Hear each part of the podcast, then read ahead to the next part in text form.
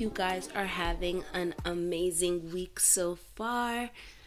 My week has been positive. I think that's the word we're going to use and exciting. Um I'm kind of a homebody, don't really leave much, especially now that I've been working from home. So even less likely that I leave my house. But it's weird because I'm blessed with amazing, amazing friends and people in my life who are always more than willing and available to hang out. So, because of that, I've been trying to kind of meet up with people, just like how I said I've been hand delivering books as a show of gratitude and also as a way to get out of my house and catch up with some people who I haven't in a while. And this week was one of those. I went for dinner with a friend. This past weekend, I went to an amazing art show and there was delicious food there as well. It was a friend's art show and also a friend's food.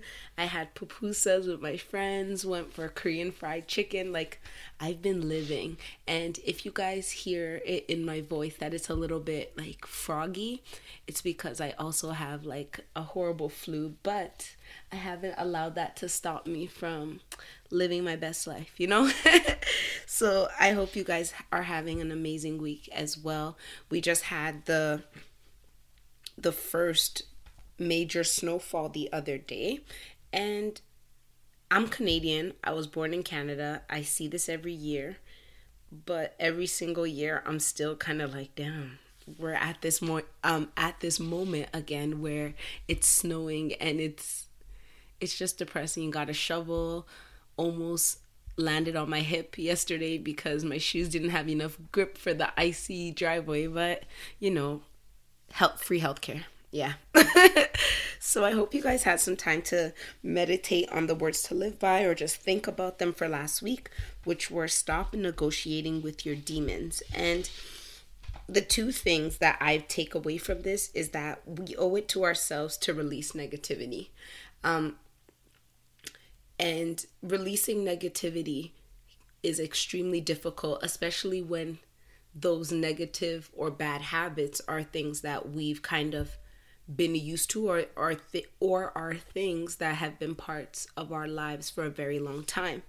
But just because something has been a part of our, our life for a long time doesn't mean it's necessary to accommodate or negotiate with it when it's no longer serving us, which therefore means we don't need to negotiate with our demons and we just need to let it go.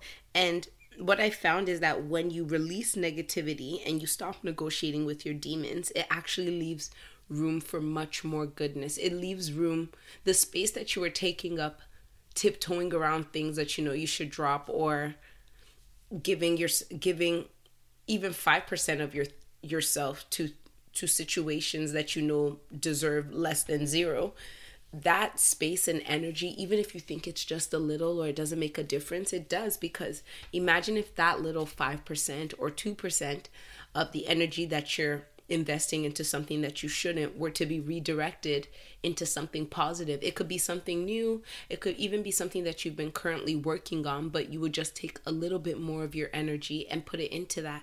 And this is not necessarily business related, it could just be happiness and joy. Like 15 20 minutes a day that you spend overthinking or getting down on yourself if you took that 15 minutes a day and you listened to good music and you danced or you spent it speaking with someone who you really loved that is significant you know? So yeah i hope you guys learn how to stop negotiating with your demons and make space for all the greatness and all the happiness and joy that is actually available to you at all times so, with that, I'm going to get right into our talk for this week. This is something that, if most of you guys are on social media, you may have heard about. And in hearing it and feeling passionately as I do about it, I had to really take a moment and step back and really assess how I was going to come um, to discuss this topic because I don't want to rant Um, ranting is nice. It happens. And I'm sure I ranted a lot about this prior to getting to this place where I'm going to be talking to you guys about it. But I feel that if I'm going to talk to you guys about things, especially things that I'm passionate about, I owe it to you guys to take a moment to actually assess the feelings I'm feeling, break them down into tangible things. I don't want you guys to just sit here and listen to me express my frustration over stupidity for 30 minutes with nothing to really take away from it except for that oh Tokes is not a fan of that thing you know? So what I'm going to be talking about this week is hymens. Yes you heard me right. I'm going to be talking about hymens. More specifically why they are not the business of people's fathers. So in a podcast interview with the Ladies Like Us podcast, I believe last week, yes, last week, T.I. said that he takes his 18 year old daughter to the gynecologist yearly to make sure that her hymen is still intact. And I'm sure most of you guys know what a hymen is. I'm not really going to get into it, but essentially, having your hymen intact lets it be known that you're still a virgin. And there are still virgins who don't have their hymen intact. So scientifically, it's been proven that the hymen is not the is not necessarily an indicator of virginity or lack thereof. So when this interview came out and Father T.I. was talking in pride about this gross invasion of privacy, which is my opinion on it, um, it was met with outrage, disgust, but also, like with everything, it was met with co signing. There were people who were like, mind your own business, mind, like, he's a father, he's protecting his daughter, whatever, whatever, whatever. And it just blew my mind. It blew my mind, and it blew my mind in the same way as the abortion, like, in the same way that abortion legislation does, you know, like it's not your body, mind your business kind of ways. So I came up with a few points and topics that have really been the ones that have been sitting heavy on my mind and that have that I have I've heard and also pulled from this whole situation and the many different opinions and reactions that have been out. Yeah, I'm probably late because with social media when someone says a statement that's wild within 24 hours most people have kind of put out their support or their disapproval, put out op-eds, videos, everything. But I don't just want to react. As I said, I'd rather really sit back and process what I'm reacting to, understand exactly why I feel the way I do, and have reasons to back it up. Not not because you need reasons to back up your emotions, but because it's good to know why you feel how you feel, you know. It's yes, we have our feelings and they're not controlled, but they always do kind of come from the root of somewhere. So the first thing that really that really stuck out to me is the whole issue of property slash ownership of a body. And in this situation now, T.I.'s 18 year old daughter is going to the doctor, as she should, going to a gynecologist. But because he's her father, the pride that he took in saying that he goes and gets a verification that her hymen is still intact yearly kind of blows my mind and puts it um put the question in my head of who actually has ownership of our bodies and more in particular female bodies because you know no there's no way to check if a man is a virgin or not from my understanding. I might be wrong. Scientists chime in or gynecologists chime in but these type of issues are Uh, like almost 100% female so the issue of property owner slash ownership of a body is one that really sticks out to me. Yes, a minor. Well, I she's 18 now, so I guess she's technically not. But him saying it in the way that he has and saying that they do it yearly, who knows how long this has been going on? The fact that a father thinks that because he's the father of a of a young woman that he has the right to constantly check on her virginity in such an invasive way in itself is a major problem. I understand that parents, it's important for parents to watch out for their kids, make sure they're okay and all of that, but to take it to the extreme level of in going to the doctor. Like I don't even know how to put it. It's still blowing my mind and even in talking about this right now and preparing, I'm still kind of like triggered. but the ownership of an individual's body is that person's and yes, you as a parent, it's important that you ask questions and you discuss with your kids, make sure they're safe and things like that. But I feel like this is a gross, gross, gross invasion of privacy. And why it's even more so an invasion of privacy is the fact that he, knowing his social standing as a celebrity who people listen to, who people hear about with pride, went onto a podcast, which is very popular and said it blatantly that I go to check if my daughter's hymen is intact. Like, don't quote me on exactly how he said it, but I do know for a fact that he said intact. And that in itself is wild because for him to say it like that, that means that there's a pride in what he's doing. He doesn't see that there's any wrongs in it. And that in itself is a major issue. Like, I can only imagine what this young girl is feeling at this moment when her father doing whatever he does, whether she agrees with it or not. But I guess because of her age and because of um, privacy in the medical field, from my understanding, she must have given consent for the gynecologist to disclose this information with her father, right? Um, I don't know how that goes, but if she decided to do that with her father in her family home, that's absolutely fine. It is her body. She has the right to. But for him to come out here and just blatantly say it with all the pride and all the happiness of yes i'm doing the right thing kind of leads you to believe that there are deeper seated issues and this kind of leads to my second point which is there's a difference between instilling values i.e raising your child and policing them and at the point where a father or a parent thinks it necessary to physically check on the virginity of their daughter, I think we've crossed the line from parenting and instilling values into policing your child.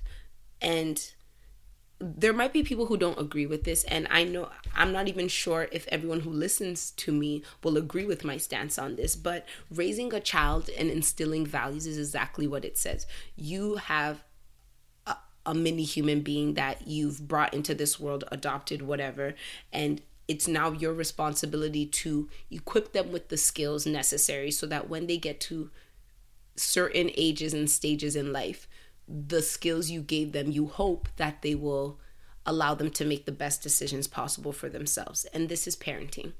But policing, on the other hand, is hawk over overstep over overreach. And I believe that that's exactly what it is when a father decides to check on the virginity of their daughter by taking them to the gynecologist yearly. And I believe I saw um, in one of the episodes of their show, Family Values, um, he was talking with his son, who I believe is, yes, I'm pretty sure is younger than this 18 year old daughter, kind of.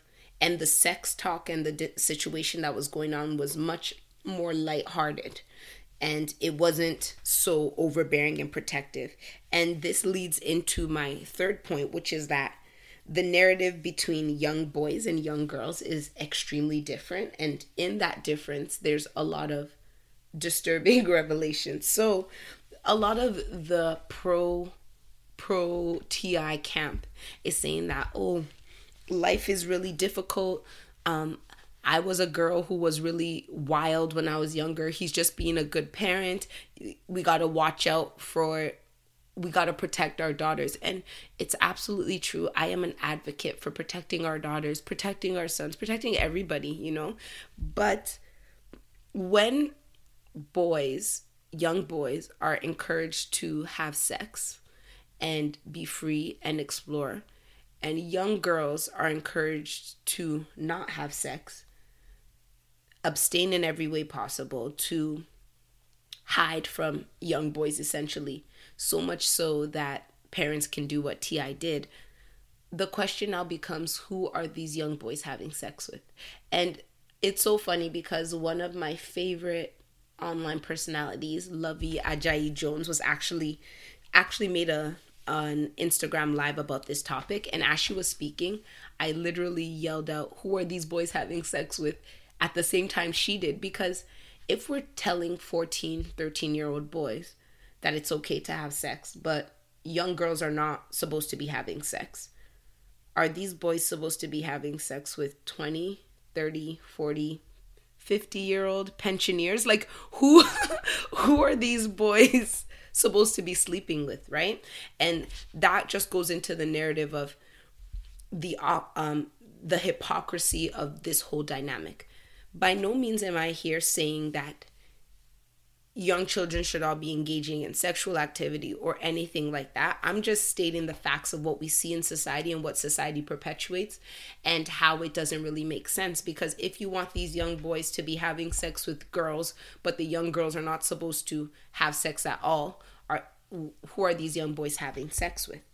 And why is it then okay to promote such behavior in men, but then not want it so much for young women that parents and men would be out here condoning the behavior that he did. Because at the end of the day we're all we're all human beings. We're going to do what we want to do but society and the way it's set up and the way that certain narratives are placed put people in a, a very tricky situation especially young girls for example now because being in relationships with young boys who are encouraged to have sex and encouraged to to explore their manhood and sow their royal oats as was said in coming to america.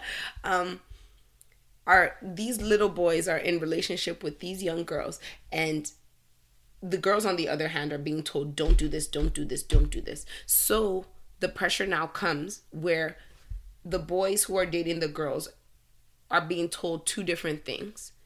And and now it between them they have to reconcile which one is the truth or which one they're going to do or if a guy says he doesn't want to I mean, if a girl says she's not interested because she doesn't feel ready, and a guy has been told to get it, get it while you can, he'll now tell the girl that, oh, well, if you don't feel comfortable, I'm a man, I'm gonna cheat on you. And this is something that actually really happens a lot. So I think it's important that we understand what these what these biases do and how it's confusing to young people when these two narratives are being told and then when they meet each other they're on two different pages where they both are feeling justified by the pressures that have been instilled on them by society to to interact in a way that is not cohesive if that makes any sense. But yeah we're teaching our boys one thing we're teaching our girls another thing and then and at the end of the day that's never going to make sense. Somebody's going to end up feeling cheated somebody's going to end up feeling pressured somebody's going to end up feeling emasculated because we're on two different sides of the spectrum being told two different things with conviction and there's no cohesion. And these are young people you know there gets a there you get to a point in life hopefully where you're mature enough to be able to make the decisions you want to make. And but since we're talking about a minor or well she's 18 now but her what her father was doing to her or with her as a minor um it's important to discuss this situ- situation from that same place. Like we need to discuss this situation from the playground and from a young people's place, and the fact that women's bodies are always policed, which is the whole abortion talk, which is the whole reason why this is being justified as well. So, the fourth point that I really that really kept coming to my head and was frustrating was that why are we caging women when it's the men who need to be tamed. And when I say women, I'm not saying all women. If I say men, I'm not saying all men. So don't take my generalities as generalities. Take it as those who this applies to. So if this doesn't apply to you, that's absolutely fine. If it does, get your life in order. I don't know how else to put it, but in society, you always see the fact that women are told to dress like this, do this, don't go here, don't do this, don't do that because of guys. Because when you dress a certain way, you might call certain types of attention to yourself. And the way I see it in my mind is that caging women when it's the men who need to be tamed is pretty much like going to a zoo where the animals are set free and we're the ones who are caged. It doesn't make any sense. Instead of telling, teaching women and training women to have to protect themselves from these wild, ferocious men, quote unquote, who can't control themselves, wouldn't it be more beneficial if these men were taught how to act? Like, I don't even know how to put it any simpler than that. Why are young, from a young age, women are taught these things? You're taught, don't dress like this. Oh, that's too much. Girl, you're too fast of a young girl. And there's, side note, there's this whole um, Instagram post. I think someone had it from Twitter and they said that is um something along the lines of a girl is not if a young girl is attracted to you as an older man, it's your job as an adult to not entertain her no matter how grown she looks. You know, and that's the whole situation. Like I can remember being in middle school and stuff where the older high school guys, maybe some even in grade 12 were talking to young girls. I can't say us because I wasn't one of them, but like talking to young girls. And people be like oh she's so fast. She's so loose. But these are kids essentially. And instead of looking at the women and blaming us for situations and saying that we're the ones enticing and activating this crazy male energy that cannot be controlled maybe it's time that we do something about controlling the wild male energy that they claim is out there. And it's really not that wild male energy because the majority of males are not vicious. They're not doing all these horrible atrocities, but I feel that it's important that we take we take a look at how we're training and bringing up males and females and do something to change that because it's not fair that girls are the ones being caged, which is exactly what this whole TI situation is, obviously, because he doesn't trust the boys around, clearly. And to ensure that the boys don't are not getting to his daughter, I guess, he's in he's checking her invasively every single time. But if you if you trust that you've raised your daughter and instilled in her the proper values, I don't think that it, it will ever be necessary to do what he's doing. Any father, anybody. Because yes, people will make mistakes. It might not even be a mistake. People may make decisions to engage in sexual activity or to do whatever they want because they feel they're ready. Whether they're actually ready or not, who knows? Hindsight is 2020 and many of us end up in situations of all types that we wish we hadn't been in. But to want to protect so badly that you're invading on property for um on your well when you're treating your daughter like property means that one you don't trust her two you don't even trust what you've instilled in her and three you're terrified for some reason and as a male doing that i i can only wonder what he did in his prime that makes him so scared for his daughter that he has to go to these lengths to ensure that she's still okay or intact. And this leads into my fourth um fifth and final point, which is the whole issue of tying sexuality slash virginity to value. And this is something that is only for women for the most part. Well, okay, virginity tied to value is for women. Sexuality tied to value is for men. So men are supposed to have slept with many women, all of all of the quotes and everything about it, like you have to test drive a car before you buy it or whatever all these stupid things. I don't even know if people still say those things anymore. Like i'm out of the loop but there is still this narrative of men the more people men sleep with the better. And when you're with a woman, she should have a very low body count or however you want to put it. And it's interesting because, especially in like Western culture, we like to pride ourselves on not being archaic, not being, um, not engaging in practices that are that we see other cultures engaging in that we think are very like um frowned down upon or old fashioned. But this whole checking your daughter's hymen at the at the gynecologist and this whole virginity thing, it's to me it's um has a very very mirrored comparison to um some cultures. I'm not sure which, so I'm not going to say any to offend anyone or to be incorrect, but there are many cultures and I'm not sure if it even still happens, but I kind of am inclined to believe it might still happen. Many um, cultures, so when a husband and wife get married, um, on their wedding night, when they consummate their marriage, they the morning after they put up the stained bed sheets on, like they hang it outside of their house to show to the people that the wife was indeed a virgin when they consummated the marriage.